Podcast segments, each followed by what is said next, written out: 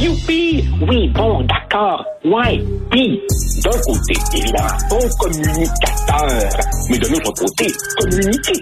Quoi au juste? Et pourtant. Un sociologue, pas comme les autres. Joseph Facal. Joseph Facal, bonjour. Bonjour, comment vas-tu? Ça va très bien, merci et toi? Oui, très très bien, en pleine forme. Good. Euh, Joseph, euh, on est à l'aube là, de, de la campagne électorale, puis je veux dire, est-ce que toi, à l'époque où tu étais en politique, là, avant qu'on aborde, euh, qu'on aille plus loin, est-ce que tu étais un fervent défenseur de, du- d'un scrutin à date fixe? Non, pas du tout. Euh, à l'époque où, où je faisais de la politique, euh, cette question euh, du scrutin Ouais. à date fixe, et même, je te dirais, toute la question du scrutin proportionnel Ouais. était quelque chose qui n'agitait qu'une petite Mm. poignée de gens, là, tu vois. Ils se levaient pendant les congrès, ils venaient au micro, bon, d'accord, merci, on vous a entendu, Ouais. mais fondamentalement, ça se battait pas dans les autobus pour cette question-là, pour reprendre une expression de M. Parizeau. Non. Et puis, par ailleurs, tu sais, Marc-André, on aime beaucoup le système qui nous a permis de nous faire Ben oui. élire. Et, Ben je- oui. et je m'inclus là-dedans. Ben oui, ben oui, mais ça c'est la plus grande utopie, tu sais les les chefs de parti qui disent "Oh, quand je serai au pouvoir, je ferai, je changerai le mode de scrutin." Bon mais une fois que tu as ton caucus, une fois que tu as pris le pouvoir, tu vas-tu aller changer les règles du jeu qui t'ont permis justement Ben oui. d'avoir le pouvoir? Marc-André, puisque tu es sur le sujet, permets-moi de, de Oui. t'ajouter mon petit grain de sel. Vas-y.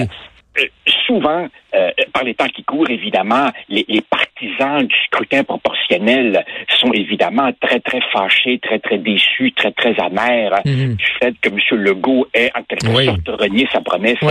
Et ces gens nous citent toujours René Lévesque, devenu évidemment une figure canonique euh, sanctifiée Mhm. dans le Québec d'aujourd'hui. M. Lévesque qui disait euh, de notre mode de scrutin qu'il était, euh, je cite, infect.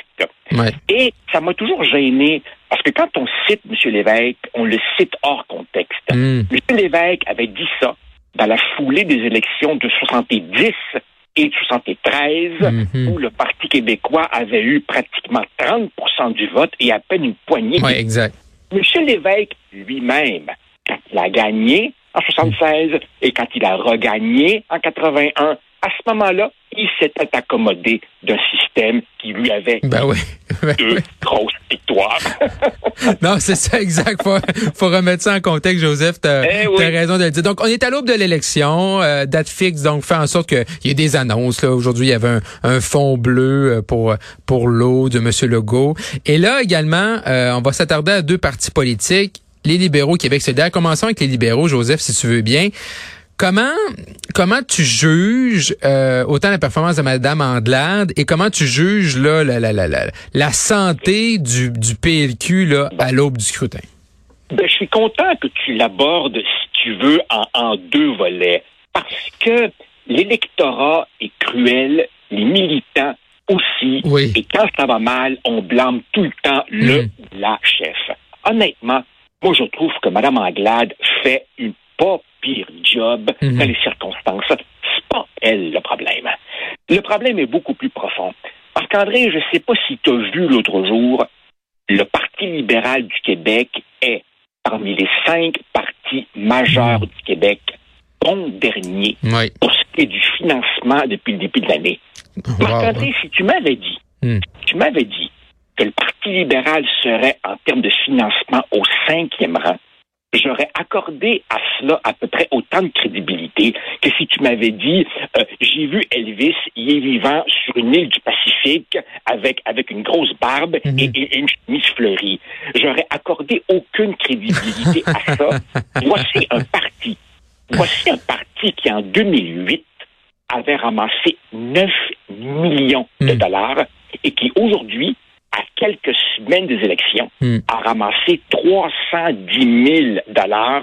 Ça, Ouais. c'est loin derrière Québec solidaire, qui, euh, comment dire, ne se finance pas tout à fait dans les mêmes milieux, si, si, si, si je peux dire comme ça. Ouais. Alors donc, le Parti libéral vit un immense problème. Et c'est lié, bien entendu, au fait qu'une bonne partie de son financement Mm. était jadis lié au fait qu'il pouvait donner des contrats aux amis du régime. Aujourd'hui, tout ça est terminé.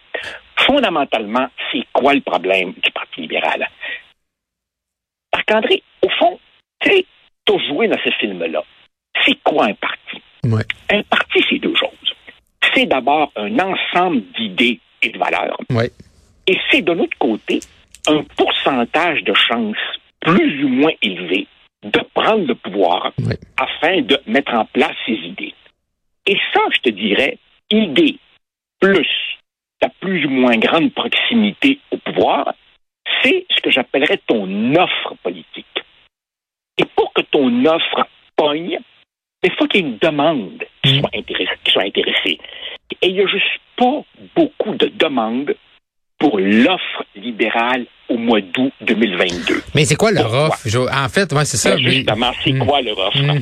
Tu as posé la question. Mm. Donc, pendant longtemps, l'offre du Parti libéral, c'était on va bien gérer l'économie et on sera un rempart contre l'indépendance. Ouais. Historiquement, est-ce que les libéraux ont mieux géré l'économie que les péquistes? Pas moi pas là-dessus, on en aurait pour des heures. Mais mettons, mettons que c'était leur branding, Ouais. l'économie. Aujourd'hui, évidemment, la carte économique, ils se, l'ont- ils se la sont fait voler par la Solide. CAQ. Ouais. Et, et- et la menace indépendantiste référendaire Mm. n'est plus là non plus. Donc, les deux principaux chevaux de bataille ne sont plus là. Et pire encore, pire encore, pour avoir des chances électorales au Québec, il faut évidemment Mm. que tu aies des appuis chez les francophones.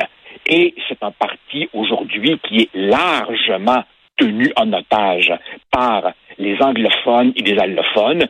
J'en veux pour preuve le fait qu'il est incapable de faire élire un député en dehors de la région métropolitaine et en dehors de l'Outaouais. Et d'une certaine façon, pense-y, au sein du Parti libéral, les anglos et les allos Mm. ont pas tort. Ont pas tort quand ils disent, hey, c'est nous qui avons sauvé le Parti libéral de la débandade. C'est à nous que vous devez vo- votre poignée de siège. Et donc, vous allez nous respecter. Et donc, la pauvre Madame Anglade, pour se reconnecter dans le Québec francophone, Mhm. il faudrait évidemment qu'elle parle de langue, d'identité, de laïcité, etc. Mais si elle parle de ça, elle va mécontenter Mm. le noyau dur du Parti libéral en 2022. Je ne sais pas si tu as vu l'autre jour, Mme Anglade était aux côtés de sa future candidate dans Darcy McGee. Oui. Hey, Darcy McGee, ça c'est le comté que les libéraux gagnent avec 95 Ouais. du vote. Sais, La candidate libérale dans Darcy McGee disait les lois 21 et 96 m'ont, je cite, volé mon identité. Mm. Wow, wow, trop fort casse, là, tu sais. Un Ouais. peu de nuance, s'il vous plaît, là. Alors donc, la pauvre Madame Anglade, elle était cartelée entre sa nécessité de parler aux francophones Mm. et le fait que toute ouverture minimalement nationaliste, minimalement nationaliste, il ne s'agit pas de relancer Nietzsche, là, même Mhm. pas, là. Juste de dire, eh oui, le français est en danger et il faut s'en préoccuper. Ça, c'est déjà Mhm. trop pour les derniers appuis du parti qu'elle a.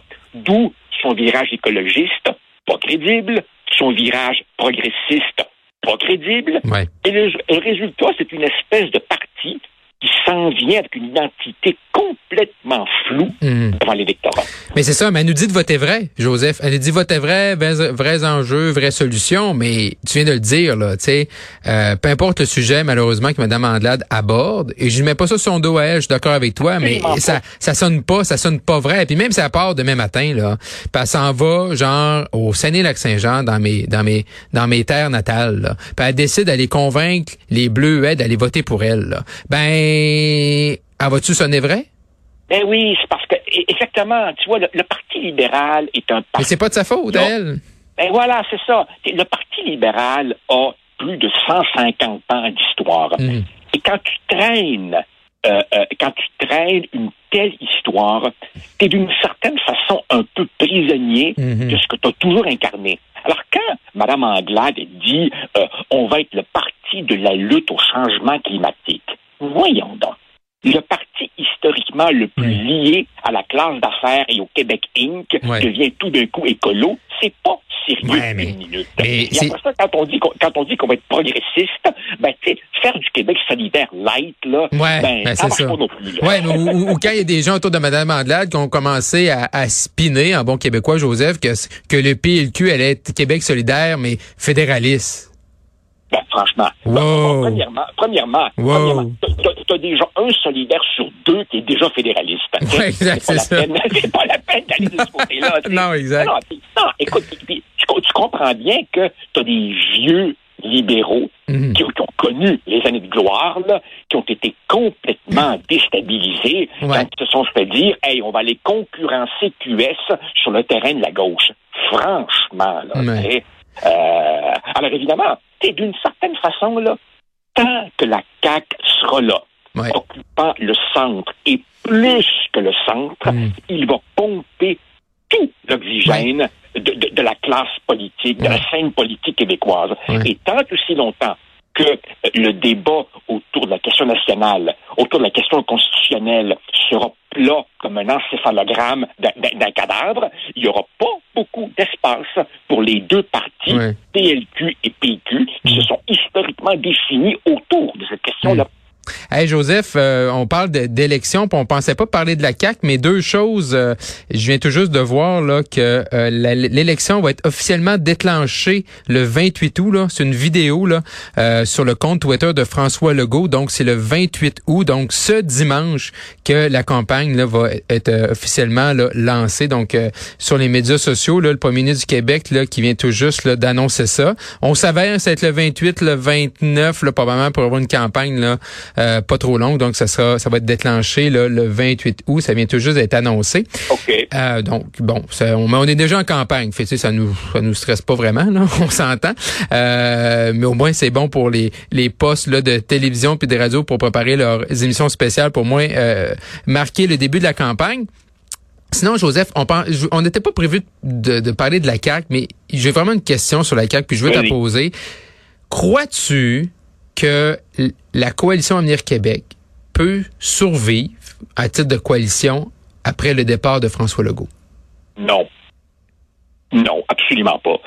Euh, absolument pas, parce que euh, ce, ce, ce parti attire évidemment euh, des gens qui, si tu veux, voient le blocage actuel autour de la question nationale, mais ça n'empêche pas Mhm. que ces gens-là restent les uns convaincus de la souveraineté, même si à la CAQ, tu peux pas le dire trop fort, les uns convaincus du fédéralisme, Mhm. et tout ce qui les garde ensemble, tout ce qui les garde ensemble, C'est la grande cote d'amour de François Legault et bien entendu le goût du pouvoir. Mhm. Mais, mais, mais tu clairement, clairement, clairement euh, une aile, bon, qualifions-la de l'aile, l'aile Jolin Barrette, avec dans sa foulée Drainville, Saint-Hilaire, Ouais. tous les gens qui sont franchement bleus, à- à- allant du bleu ciel jusqu'au bleu profond. Ouais. Puis de l'autre côté, t'as as les, les, les Sonia Lebel et les, et les comptables dans les portefeuilles économiques qui, eux, sont Mhm. clairement fédéralistes.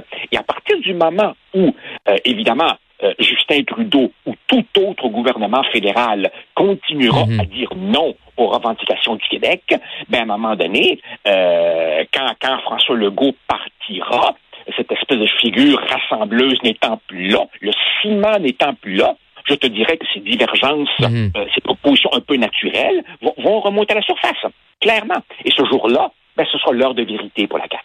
Oui. Puis dans une course à chefferie où tu auras justement, là, tu parlais des ailes Jolin Barrette, il y aura, il y aura différentes ailes du parti qui vont se confronter dans une course à la chefferie, là. Ah, ça, ce sera... Ça va être le, ça, ce sera la course à la direction la plus fascinante Oui. de, de- de l'histoire du Québec Oui. moderne, parce qu'on ne sera pas dans des degrés de souverainisme plus ou moins pressés ou dans des degrés de fédéralisme euh, plus ou moins réformistes. Oui. Non, non, on sera vraiment dans... Tu auras les dans le Canada puis les en dehors du Canada. Là. ça pourra pas être plus tranché que ça. Là.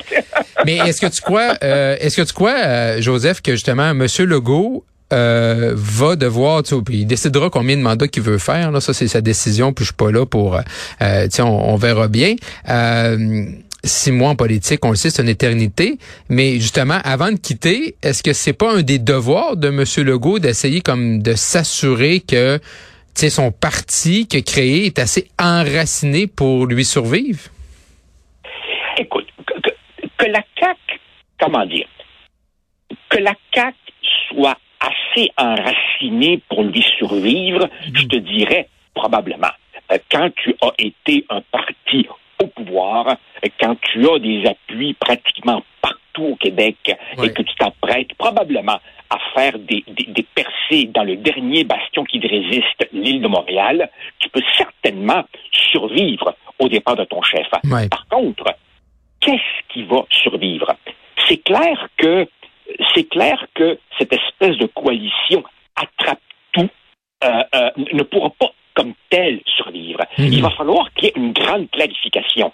Ça va être un parti résolument fédéraliste et les souverainistes en son sein n'auront plus d'espoir à entretenir que si jamais on se fait dire non d'un coup qu'on pourrait virer comme Mitch, comme Bourassa en 90, tata, ou alors évidemment, c'est un parti qui, qui devient résolument nationaliste, y compris en osant prononcer le mot possibilité de la souveraineté ici. Mhm. Et à ce moment-là, ben, les fédéralistes durs, de durs, de durs comprendront que ce n'est plus leur maison. Donc, oui, le parti peut survivre à la condition d'une clarification fondamentale qui plaira à certains et entraînera mhm. le départ d'autres. Il y aura comme une sorte de schisme après François Legault. Ça, ça m'apparaît assez clair. Effectivement. Donc, ça va être à suivre hein, avec, euh, donc, je le rappelle, Joseph, là, on vient toujours d'apprendre qu'officiellement, la campagne électorale là, va être déclenchée ce dimanche 28 août, ce qui va nous amener, là, euh, bien sûr, euh, beaucoup de matériel hein, pour des analyses, pour des chroniques. Joseph Facal, c'est un grand plaisir. On se retrouve demain. Avec plaisir. Au revoir. Bye. Salut.